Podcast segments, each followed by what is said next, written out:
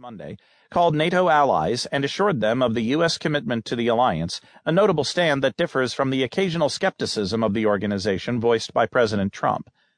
Mattis called NATO Secretary General Jens Stoltenberg, British Defense Secretary Michael Fallon, and Canadian Defense Minister Harjit Sajjan, according to readouts of the calls provided by Navy Captain Jeff Davis, a Pentagon spokesman.